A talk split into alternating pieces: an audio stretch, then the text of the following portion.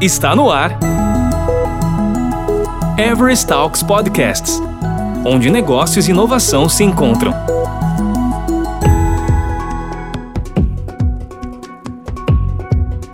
Em 10, 15 anos, a realidade já não será a mesma que conhecemos. A computação espacial permitirá que o mundo físico interaja com o digital e a nossa experiência será alterada de forma profunda.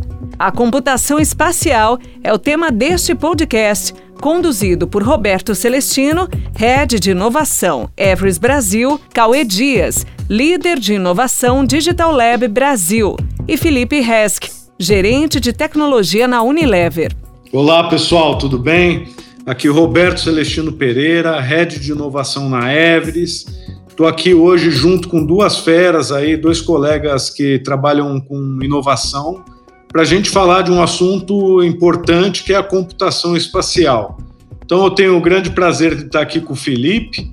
Felipe, quer dar um alô para a turma, se apresentar, amigo? Oi, Roberto. Oi, pessoal. Muito obrigado mais uma vez pelo convite. Meu nome é Felipe Resk e eu sou gerente de tecnologia na Unilever Brasil. Boa, Felipe. Muito bem-vindo aí ao Everest Talks e ainda mais o tema legal que é a computação espacial.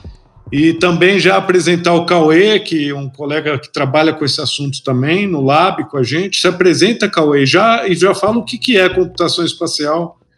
Olá, pessoal, tudo bem? Obrigado pelo convite novamente. Felipe, bem-vindo ao Everest Talks. Eu sou o Cauê Dias, sou líder de inovação na, na Everest Brasil, líder do Digital Lab o tema computação espacial, às vezes, ele é muito, muito abrangente, então a gente fala que a computação espacial ela vai chegar na casa de todo mundo pela ancoragem de experiências de realidade aumentada, realidade mista no mundo real.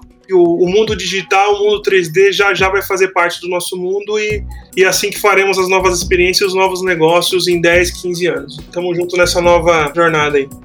Fala um caso de uso para a turma entender melhor. Como, como se aplica a computação espacial no nosso dia a dia hoje? A computação espacial hoje, né, a gente já vê que ela está preparada para a indústria.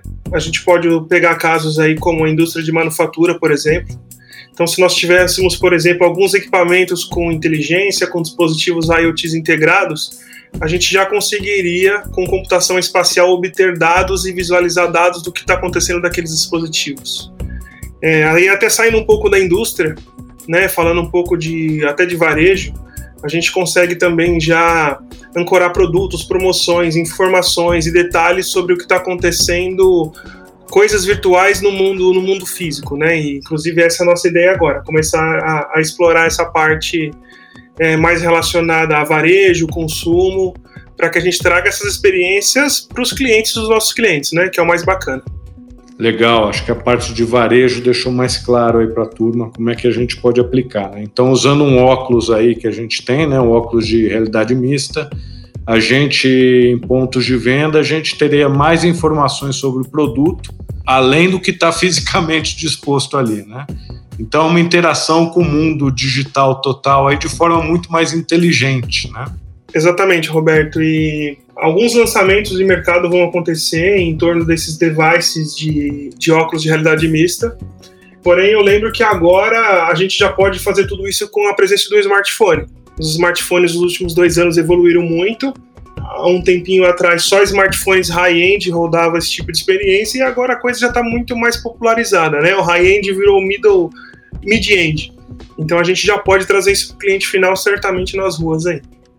E era um pouco disso que eu queria até falar com o Felipe, aí puxar o Felipe para conversa, para ver como é que isso chega, Felipe. Como é que essa, como é que você vê a democratização da realidade estendida com o uso da computação espacial? Como é que você enxerga a utilização, a mudança nos hábitos da sociedade, a adoção dessas tecnologias, Felipe? Olha, Roberto, ponto super interessante. Eu acho que isso pode vai variar de indústria para indústria. Mas basicamente eu vejo duas formas da gente sair de um modo piloto para algo escalável. O primeiro vai ter a ver com a geração de diferenciação, premiumização. A gente impulsionar o uso através de lojas conceitos, espaços que né, hoje são idealizados para gerar uma experiência diferenciada para o consumidor. Ele vai até lá já esperando uma, uma experiência diferenciada.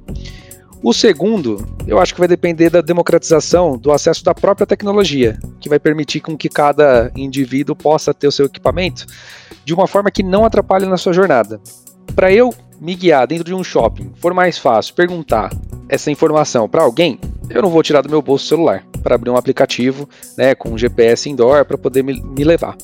Porém, se eu tenho essa funcionalidade né, de maneira fluida, direto no meu óculos, por exemplo, acionado por voz, aí eu acho que é game changer. E aí você entra numa mega loja sem saber qual corredor que está um produto, né? E aí você ainda chega na gôndola e ainda tem um monte de dúvidas sobre qual produto você gostaria de pegar. Imagina, tô ali na frente da gôndola e eu posso perguntar que produto que está aqui na gôndola agora não é testado em animal. Quais desses produtos não atingem ou não agridem o meio ambiente quando eu for lavar a minha roupa? Né? E a própria tecnologia poder me ajudar e, e facilitar esse meu momento de, de escolha. E aí você amplifica né, a noção de, de espaço, saindo do, do físico, indo para o virtual.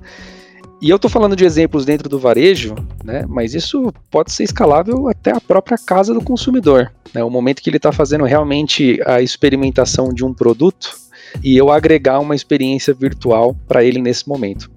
Esse é um aspecto legal, né, Felipe?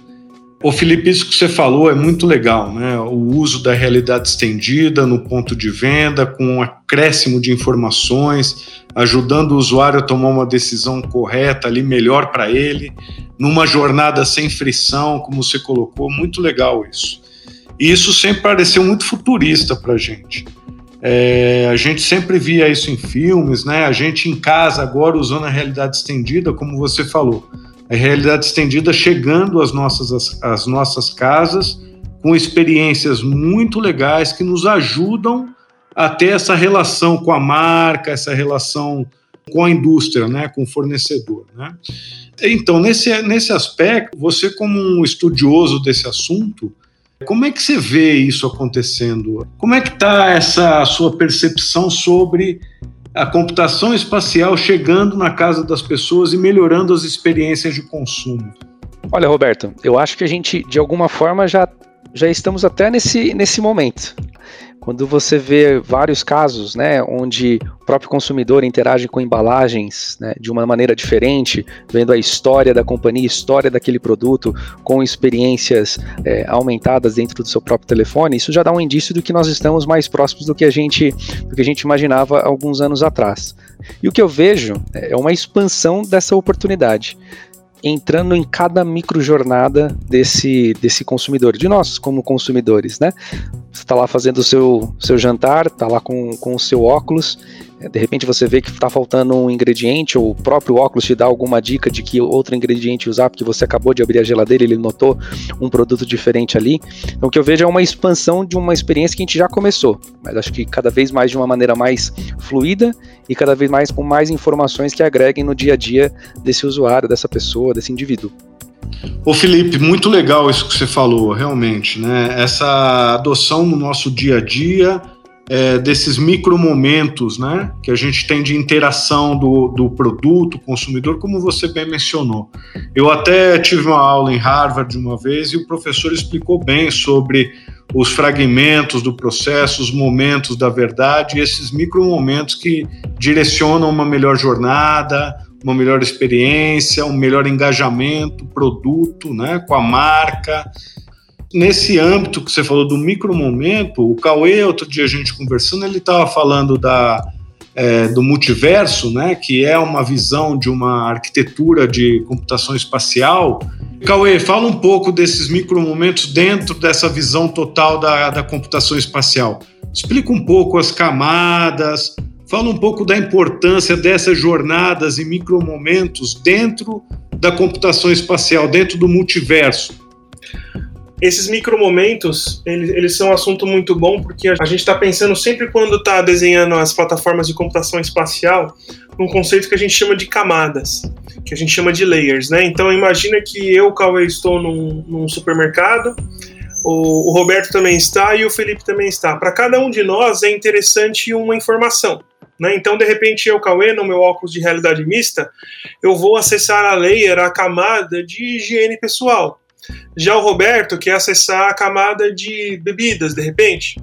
O Felipe já foi lá para fazer a feira do mês, então ele vai querer acessar a camada de hortifruti. Imagina que cada um vai ter camadas de interesse. E aí os indivíduos vão poder navegar entre as camadas também, né? Então, eu, Cauê, também posso ir até a camada, acessar a camada de bebidas, também posso acessar a camada de hortifruti. Então, serão dispositivos que vão permitir que, além da que a gente acesse informações ancoradas no mundo 3D, que a gente navegue entre essas camadas para que a gente veja pontos de interesse, que vai muito de encontro com esses momentos que você falou posso estar em uma camada jogando um jogo com um amigo e você passar do meu lado e estar tá numa camada fazendo uma transferência bancária. Ou essas plataformas de realidade aumentada, mista, é, elas vão permitir também que o mundo físico tenha várias finalidades, né? não só aquela finalidade física que está ali presente. Então eu gostaria de dirigir essa, essa pergunta até para o Felipe sobre a importância de, desses outros pilares da arquitetura, né? esses pilares como é, Big Data, Machine Learning, o pilar de Cybersecurity, que é muito, muito importante, o pilar do IoT também, mas principalmente, Felipe, acho que esse de, de dados, né, de, de Machine Learning, né, de aprendizado sobre os dados, acho que são cruciais para esse momento da, da experiência, da jornada, da interação. Fala um pouco, Felipe. Não, sem dúvida, Roberto. É, e se a gente quer realmente prover uma experiência diferenciada com esses óculos ou com a computação espacial, a gente precisa que isso seja personalizável. Sem dados a gente não consegue fazer isso. Quanto mais dados a gente conseguir para que a gente influencie e direcione essa jornada de uma maneira mais personalizável, melhor. E isso vão abrindo outras, outras oportunidades e também outras preocupações. Quanto mais dado também a gente coleta desses consumidores, acho que mais aberto e mais transparente a gente deve ser com eles, o que a gente está coletando, por que, que nós estamos coletando, se a gente passa uma recomendação, qual que foi a, a orientação que nos fez levar a chegar nessa recomendação. Não só por uma questão legal, né, mas principalmente por uma questão ética, moral. Né? Senão a gente acaba também já gerando uma desconfiança numa tecnologia que ainda nem foi implementada na sua totalidade. Sensacional, Felipe. E até, Cauê, peço que você complemente, porque esses outros pontos da arquitetura, pilares da arquitetura, é, como eu falei, o cybersecurity, até o cloud, a, a computação edge, né? É, são todos outros importantes fatores para a computação espacial funcionar de fato. Só de mencionar isso eu já fico até pensando na complexidade que é. Mas fala um pouco, Cauê, porque tudo isso que eu falei, na verdade, a gente já tem também, só que está um pouco cada um no seu nicho. Então, a computação espacial se propõe um pouco a integrar um pouco de todas essas tecnologias numa arquitetura que, somada que facilita essa jornada que o Felipe estava falando, é isso? É, exatamente. A gente tem, principalmente na parte de cybersecurity, né? Todo, como todo mundo sabe, a realidade aumentada, a mista e virtual, ela surgiu mais para o público geral para entretenimento. Né? Então, quando a gente pensa em colocar isso no ambiente transacional, é, a gente vê que tem que se tomar outros cuidados. É, as linguagens que estão por trás dessas, dessas tecnologias são linguagens extremamente seguras e que já estão presentes em outras, em outras soluções mas aquelas pessoas que fazem, que, que programam, que, que desenham as aplicações vão ter que pensar bastante em segurança. É, um outro fator que no futuro é que muita segurança vai ser colocada e, e garantida na, na computação espacial por meio de blockchain. Não é uma coisa que é necessária, que é obrigatória, porém uma coisa que viabiliza uma série de passos de segurança na, na realidade, na computação espacial, na realidade aumentada e mista também. Roberto, IoT e computação espacial são coisas que vão se misturar. Como é que a gente sabe como o cliente está se portando, o que ele está fazendo, para onde ele está andando, né? Como é que eu vou mostrar aquilo que ele realmente deseja ou precisa, né? De uma forma melhor. Então, o IoT vai ser usado muito para colher dados físicos de tudo que está acontecendo, né? E isso tudo vai ser refletido dentro do mundo virtual. A gente tem uma experiência muito bacana que a gente fez no Digital Lab, que a gente faz chover, né, dentro de uma experiência. Então imagina essa experiência de chuva no dia que realmente está é, nublado, que está para chover, né? Então o, o, usuário ficaria com uma sensação de realidade muito maior e traria uma experiência muito, muito melhor para ele.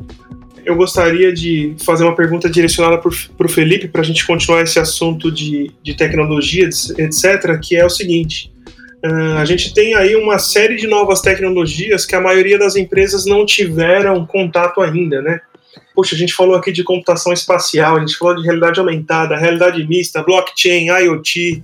É, muita gente ainda não teve contato com dados. E aí eu até queria deixar uma pergunta para o Felipe, assim, você acha que as pessoas já devem começar a ter contato com esse tipo de produto para começar a pensar sobre seus negócios, sobre o futuro deles? É, ou você acha que ainda não? Ainda é uma coisa que está distante, que vale a pena daqui só um, dois anos o pessoal começar a ter contato com isso? O que, que você acha? Cauê, eu sempre acho importante investigar logo no início. E para mim o motivo é muito claro. É aprender agora para não ter que correr atrás do prejuízo lá na frente. Então, quanto antes a gente fosse familiarizando com o que mostra, né, com, o que se mostra como uma tendência, acho que é melhor para todo mundo. A gente pode tanto aprender antes, e se você trabalha, independente da indústria, né, se posicionar à frente dos seus competidores, mas também como coletivo, acho que é importante para a gente adiantar alguns questionamentos importantes. Você falou lá do, das camadas dessa experiência. Imagina a governança disso tudo, né, dentro de um espaço físico. E, e, a gente pode explorar não só espaços privados, né, mas espaços públicos. Como que vai ser a governança disso tudo? A gente estava falando de dados um pouco antes. Qual que é essa governança de dados? O que pode, o que não pode? Será que as leis que a gente possui hoje elas vão ser suficientes para esse novo modelo? Intromissão na vida desse, desse usuário. Vamos falar de novo dos óculos. Vai estar com óculos o tempo inteiro. Se hoje já existe um monte de discussão né, sobre níveis de ansiedade pelo fato de você ter um celular dentro do seu bolso o tempo todo, imagina um óculos. Então acho que tem certos pontos né, e questionamentos que quanto antes a gente começar a discutir, melhor preparado a gente está para quando isso virar uma realidade 100%. Muito bom, legal. Obrigado pela resposta, Felipe. E é legal, né, em meio à pandemia, que a gente teve essa aceleração digital, né? Está usando muito mais a realidade estendida para o nosso próprio trabalho. Em constante uso, a gente começa a observar formas de uso e aplicações de uso é, que vão cada vez mais além, que vão cada vez mais somando. Né? Um ponto importante é isso: não tenha um inibidor tecnológico o que vão ter pela frente, a tecnologia vai evoluir muito mais rápido, mas vão ser inibidores de negócio, inibidores de, de paradigmas, inibidores de pensar novas formas de utilização da tecnologia. Né? Interessante isso aí, muito legal. E Cauê, acho que eu ouvi você falando uma sigla aí do B2V2C, fala um pouco disso também. Essa é uma brincadeira que a gente faz lá no Digital Lab, para os teóricos da administração aí não ficarem com raiva de mim a gente, a gente costuma discutir muitos modelos de negócio né, e como eles serão quebrados, né? É, modelos de cadeia de suprimentos, e etc. Então, a gente estava fazendo essa, essa brincadeira outro dia no Lab, em que eu vou ter um negócio que vai ser um fabricante e o intermediário dele vai ser uma loja virtual que é tão real que o cliente acha que é uma loja de verdade. Então, a gente vai ter um B2V2C, é, é, mais ou menos aquele, aquele conceito do direct to consumer, porém tem uma loja virtual tão real no meio do caminho do próprio fabricante que o cliente acha que está dentro de um varejista. É um termo que, que nasceu de uma brincadeira, mas a gente está usando de vez em quando para se referenciar quando a gente fala desse, desse varejo virtual no meio do caminho. E que hoje é uma realidade, né? A gente tem as lojas virtuais, muitas startups propondo formas de você colocar o seu negócio de forma virtual muito rápido.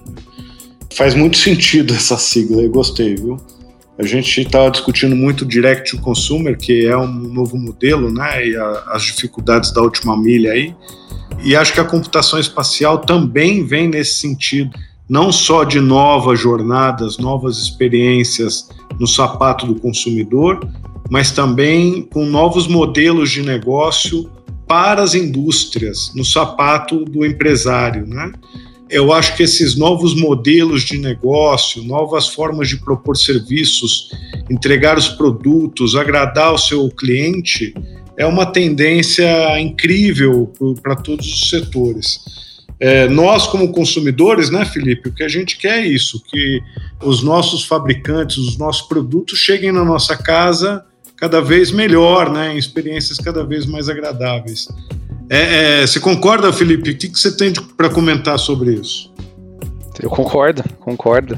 Acho que a gente, como consumidor, a gente quer o produto na hora certa, né, no momento certo e exatamente da forma como a gente tinha imaginado. E por isso que acho que a experiência é tão importante para você gerar essa aproximação entre marcas, produtos e o seu uso final dentro da casa né, de nós consumidores. Momento certo, jornada certa. No momento que você está realmente precisando daquele produto, você conseguir encontrá-lo de uma maneira fácil. Né? Então acho que concordo 100% com, com a sua afirmação. Pô, fiquei muito contente em conversar com vocês, viu? Parece que confirma né, que o assunto é importante, está na pauta, é um assunto de tendência e já está no, no, nosso dia a dia. Né? Mas fiquei muito contente, gostaria que você fizesse um desfecho aí, é, dando sua impressão final sobre como a computação espacial é, chegará no nosso dia a dia. Aí. Roberto, Cauê, mais uma vez obrigado pelo, pelo convite. Sempre bom poder conversar com quem traz tão boas ideias e boas provocações. Eu olho para eu olho para esse assunto com bastante entusiasmo e torcendo para que realmente ele se materialize da forma como a gente está visualizando e como a gente imagina que ele vai vir. E acho que de tudo que a gente discutiu ainda aqui, ainda são inovações incrementais, por mais legais e interessantes que sejam, são incrementais, né? E eu acho que a gente pode extrapolar ainda mais. A gente está pensando na brincadeira do espaço físico como ele é hoje, mas acho que pode ressignificar né, o que hoje a gente leva em consideração como um espaço físico. Talvez eu não precise de tanto material de visibilidade ou tanto material físico espalhado como a gente tem hoje nas nossas cidades. Eu deixo a experiência física para aquilo que a gente já possui ou para aquilo que a natureza mesmo oferece, e essas outras experiências a gente começa a fazer de uma forma virtual. Né? E aí o benefício acho que é tanto de engajamento, mas também para o nosso meio ambiente. Então vejo com entusiasmo e quero fazer parte dessa jornada. Show, sensacional, muito legal. Cauê, sua mensagem boa também sobre esse assunto tão importante, amigo. Bom, mais uma vez agradeço o Felipe pela, pela presença aqui no nosso podcast, agradeço os nossos ouvintes também por, por nos acompanharem. E a mensagem que eu tenho para deixar é que está na hora da gente começar a experimentar mais, a ter contato com essas tecnologias de computação espacial. Eu, eu costumo dizer que essas tecnologias vão criar novos hábitos. E quando nós temos a, a oportunidade de criar novos hábitos para os nossos clientes, nós temos produtos que vão perdurar por muito tempo na vida deles. Hein? O meu desafio para quem está ouvindo é vamos, vamos sentar e criar novos hábitos e que esses hábitos sejam já é, em computação espacial. Muito obrigado, Roberto. Muito obrigado, Felipe. Então, legal, Cauê. Muito obrigado. Obrigado, Felipe. Muito bom esse papo. Obrigado também a todo mundo que esteve junto com a gente e, e sigam as nossas conversas nas plataformas é, e até a próxima, até o próximo episódio sobre computação espacial. Um abraço a todos. Você ouviu Everest Talks Podcasts, onde negócios e inovação se encontram. Toda semana tem novidades por aqui. Até lá!